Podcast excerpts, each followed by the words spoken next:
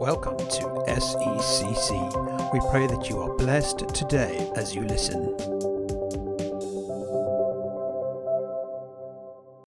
These are the commands, decrees, and laws the Lord your God directed me to teach you to observe in the land that you are crossing the Jordan to possess, so that you, your children, and their children after them may fear the Lord your God as long as you live by keeping all of his decrees and commands that I give you, and so that you may enjoy a long life.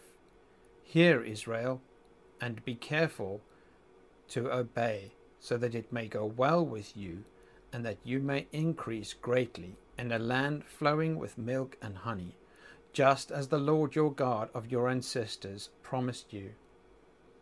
Hear, O Israel, the Lord our God, the Lord is one.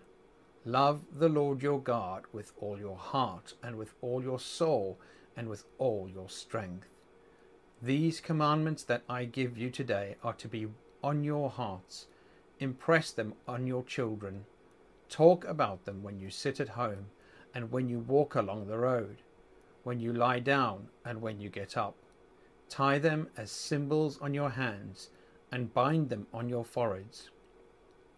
Write them on the door frames of your houses and on your gates. When the Lord your God brings you to the land he swore to your fathers, to Abraham, Isaac, and Jacob, to give you a land with large, flourishing cities you did not build, houses filled with all kinds of good things you did not provide Wells you did not dig, and vineyards and olive groves you did not plant. Then, when you eat and are satisfied, be careful that you do not forget the Lord, who brought you out of Egypt, out of the land of slavery. Fear the Lord your God, serve him only, and take your oaths in his name. Do not follow other gods, the God of the peoples around you for the Lord your God, who is among you, is a jealous God, and his anger will burn against you, and he will destroy you from the face of the land. Do not put the Lord your God to the test as you did at Massah. Be sure to keep the commands of the Lord your God and the stipulations and decrees he has given you. Do what is right and good in the Lord's sight, so that it may go well with you and that you may go in and take over the good land that the Lord has promised on oath to your ancestors, thrusting out all your enemies before you, as the Lord said. In the future, when your son asks you, What is the meaning of, your, of the stipulations, the decrees, and the laws our Lord, our God, has commanded you? Tell him, We were slaves of Pharaoh in Egypt but the Lord brought us out of Egypt with a mighty hand. Before our eyes the Lord sent signs and wonders, great and terrible, on Egypt and Pharaoh and his whole household. But he brought us out from there to bring us in and give us the land that he promised on oath to our ancestors. The Lord commanded us to obey all these decrees and to fear the Lord our God, so that we might prosper and be kept alive, as is the case today. And if we are careful to obey all this law before the Lord our God as he commanded us, that will be our righteousness.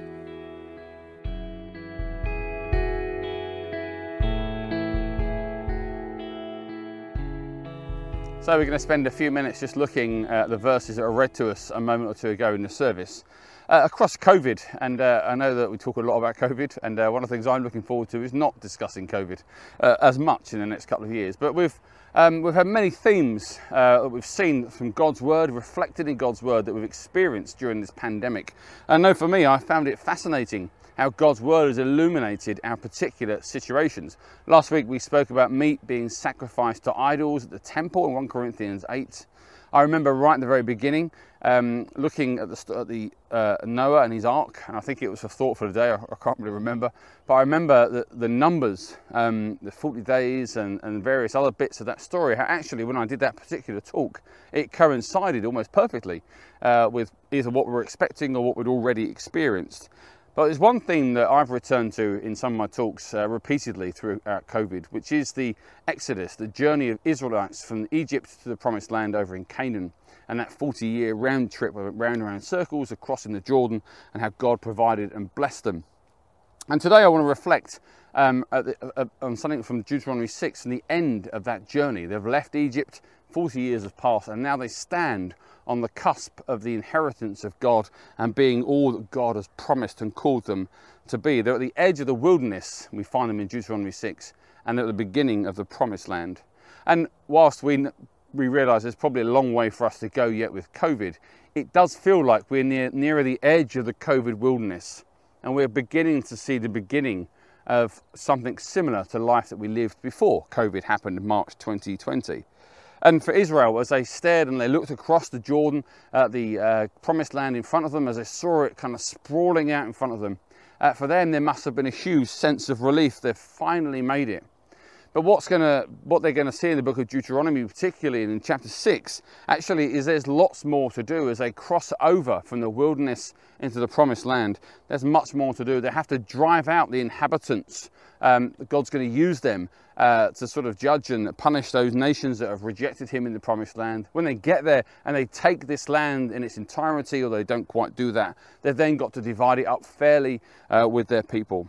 And also, there's going to be lots to remember as they enter the promised land. They're not entering for themselves in their relief. They've got to go in with a different mentality, a different mindset. They've got to remember to worship God alone and not any of the idols, Baal and the Canaanite gods and things like that. so in Deuteronomy chapter 6, we see three things. We see a lesson, we see a truth, and we see a very stern warning for God's people. This group standing here on the edge of the wilderness, the beginning of the promised land, is a different group entirely to the ones that left Egypt. A whole generation of Israelites have died out. They've, they've died because the rebellion of God, they've got old and they've just passed away on the journey to the promised land. This is their children, the second generation. They're a different group, but they are the ones on the cusp of inheriting all that God has promised for all those hundreds of years, right back to the time of Abraham, in fact. And this is the group of people that finally will be what God promised and called them to be a nation of priests, priests, a light to the Gentiles and the Jews themselves, a blessing to the whole world. But the hard work is only just beginning. We tend to see this journey as phew, we've finally made it. They're finally they can take their shoes off and relax. But actually, as we enter all that God calls us to be, as we enter our inheritance, as we follow Jesus into the life He calls us, often the hard work is only just beginning, and it's worth remembering that. So let's look at the lesson first of all. And the lesson is simply this to live out in the promised land the lessons that I've learned in the wilderness. Verses 1 to 2 of Deuteronomy chapter 6. Moses says, These are the commands and decrees, the laws the Lord your God directed me to teach you to observe in the land that you are crossing the Jordan to possess, so that you, your children, and their children after them may fear the Lord your God as long as you live, by keeping all his decrees and commands I give you, so that you may enjoy long life. In other words, what Moses is saying is that wilderness journey that you've just been through, you've just endured for 40 years, wasn't unnecessary travel.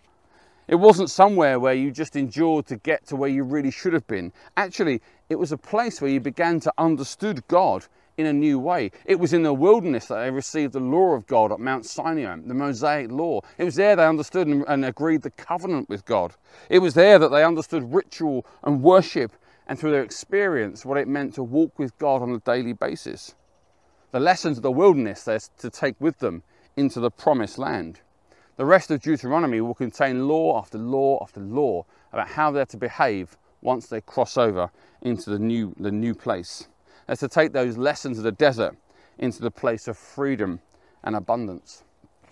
Verse 4 of uh, chapter 6 is known as the Shema, which is simply uh, the Hebrew word for hear. I'm sure I haven't pronounced that very well. It says this Hear, O Israel, the Lord our God, the Lord is one. The big lesson that they've learnt during um, their walk through the wilderness is that there is only one God. Every other uh, description or definition of God is false or an idol. There is only one God, and they've understood that. They've understood that for them and for all people, there is no place for false gods or foreign gods or idols, and they're to take that understanding into the promised land. I won't read it, but if you get a chance, read all of chapter 8 of Deuteronomy, because in there you get this wonderful description about how they've got to keep God first. The lessons of the wilderness need to be taken into the promised land. And as we begin to get to the edge of our COVID wilderness, what kind of things have we learned that we need to take with us into um, a life that looks similar to what we lived before? At the beginning of COVID, right back in March 2020, uh, many people were, were facing up to their mortality, perhaps for the first time. The possibility that many people might die, that we might even know ourselves may even have paid uh, that great cost if we caught this terrible disease. Many people at the beginning of COVID understood that life was more than their job more than the money in their bank account, more than the fun and the fashion that they so enjoyed. Leisure became a burden to us in that first lockdown. Actually, what we began to realize was the importance of our, importance of our family and our friends. As Christians, we understood that we had to rely on God 100%. For many people, their Bibles came alive, their prayer life became rich because they realized that actually everything was potentially being stripped away and they wanted to trust in God in the way they hadn't done before. And as we walk into a, a kind of back to normal life, we need to take that with us because there will be temptations to put God second when we go back to normal. What about being Christians and the church? We realised, didn't we, the importance of a phone call, the importance of a doorstep visit, the importance of a gift, an unexpected one. And this too is what we need to take with us as we go back to normal, not back to a kind of individualistic Christianity, but one where we keep a corporate um, togetherness as God's family. So that's the lesson that they had to take with them from the, prom- uh, the wilderness to the promised land. But what about the truth? The truth that they had to, to hear again in Deuteronomy 6 and, and this moment before they enter the promised land is what I've just read from verse 4 that God is one. Here at the edge of the abundance of God's blessing that we're about to enjoy in the promised land, they, they're to hear this truth. They're to remember this truth. There is only one God. You see, the Canaanites and the other nations that they're about to see um, had multiple gods, whole pantheon of, pantheons of gods. They had the Asherah pole that they would worship. They had all sorts of uh, household gods and statues and edifices that they worshipped and bowed down to. Multiple gods, but God, the only true God, says to Israel, the Lord is one. They're reminded that Yahweh is the only God. But more than this, this oneness of God is about exclusivity as well. Because for this particular period of history, there's a great temptation to just include other gods in your worship and have lots, the more the merrier, perhaps they might have thought. But actually, God wants something more from his people. That as you enter a world full of idols, I'm to be the only thing that you worship. You're not to worship a single other idol. You're not to worship anything else because they're all false. They're all from the dark place. I'm the only God, the only King, the only one you should bow down to. In fact, God is so anti idols, He even commands them not to even build an image of Himself. He's the invisible God, and then to worship Him only, not His creation. Let me read to you chapter 4, verse 32 to 35. And so we read this. Ask now about the former days, long before your time, from the day the Lord, the day God created human beings on the earth. Ask from one end of the heavens to the other. Has anything so great ever, like this ever happened? Or has anything like it ever been heard of before? Has any other people heard the voice of God speaking out fire as you have and lived? Has any God with a small g ever lived to take for himself one nation out of another nation by testings, by signs or wonders, by war, by a mighty hand and outstretched arm, or by great and awesome deeds, like all the things the Lord your God did for you in Egypt before your very eyes? You were shown these things so that you might know that the Lord is God. Besides him, there is no other. The great lesson that the Israelites have learnt as they've seen the miraculous provision of food from manna and quail, water from the rock, the protection from enemies, the fact that their clothes didn't wear out. And so God drills home there is only me. I'm the only one. You are not to worship anything else in all of creation. I'm to be exclusively yours. As we cross over uh, the waters of COVID back into life that we once lived before, we will again face the great temptations and excesses of the past. They will come to you. They will assault your spirituality. Like the serpent at the tree with Eve, they will twist the words of God and they would twist them with death in mind only. They would try to get you to worship what God has made rather than God the Creator Himself. And we must fight the idols that we will face when we go back to normal. We must keep what we saw of God in the first lockdown the reliance on His Word, on the power of His Spirit, and His very nature. We need to be clear that God is all that we worship, and we need to live off His Word. Augustine said this, Augustine said this idolatry is worshipping anything that ought to be used, or using anything that ought to be worshipped. And another quote I read this week though we do not face a pantheon of false gods like the Israelites did, we face pressures from a pantheon of false values materialism, love of leisure, sensuality, worship of self, security, and many others. The second uh, commandment deals with idols. This may be something that most of us can't relate to unless we include life goals that revolve around something other than God Himself. What is the object of our affections, our efforts, and our attention? Where does the majority of our time go? On what do we spend the greatest amount of our resources?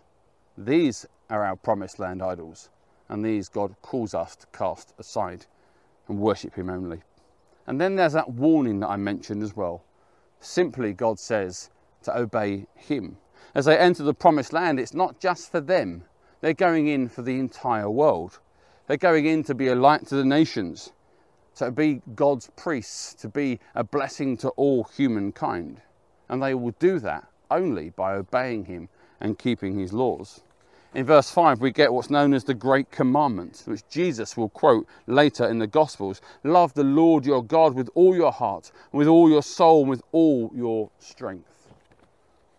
Note the absence of the word some or occasional, all, all the time. As they enter the promised land, they're to do just that. For Israel to dis- disobey and worship false idols will mean direct punishment by God. But if we worship false idols, if we reject the things of God as Christians, it means a loss of His blessing in our lives, a damaging of our relationship with Him, a loss of His favour on our church, and that we won't live out the call of God on our lives. The solution is verse 7 to talk about God. Verse 7 says this Impress them, these are God's laws, God's commandments. Impress them on your children. Talk about them when you sit at home and when you walk along the road, when you lie down and when you get up. In other words, when you enter the promised land, make sure that you are talking about God's law every single day to your kids, to your parents, to your friends, everybody.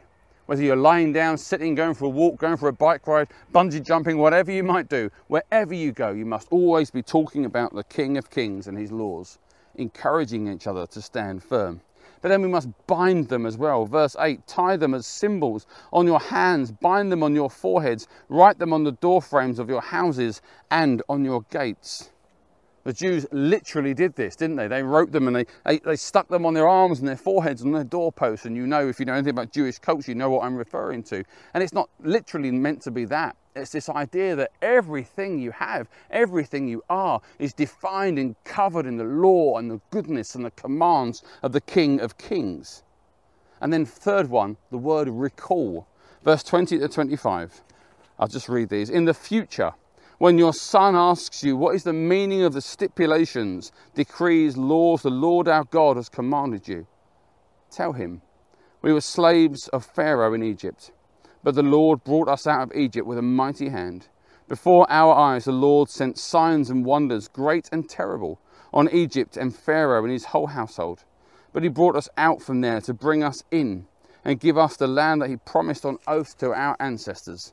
The Lord commanded us to obey all these decrees and to fear the Lord our God so that we might always prosper and be kept alive, as is the case today.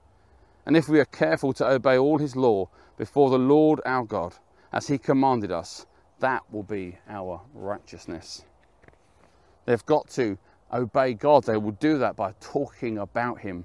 They will do that by binding His word on their lives. And they will do that by recalling to their family and their friends for generations. So we're so desperate to get out of the COVID situation, aren't we? So let me ask a very clear question. When we cross over from COVID to a normal life, with all of its temptations and excesses, will you enter, will we enter and carry with us what we've learnt? Will we walk into our old lives, but we will walk back into them under the conviction of the uniqueness of God, carrying with Him, carrying with us that idea of his oneness and that exclusivity that we're to worship him alone? Or will we be foolish enough to think that we can return to this fragile life and worship idols as well as worshipping the living God? Will we, in fact, have a better understanding of what it means to follow the King of Kings? Will we honour him in word and deed? The river gets closer for us to cross. Soon we will be on the other side. God is challenging us to be different this time.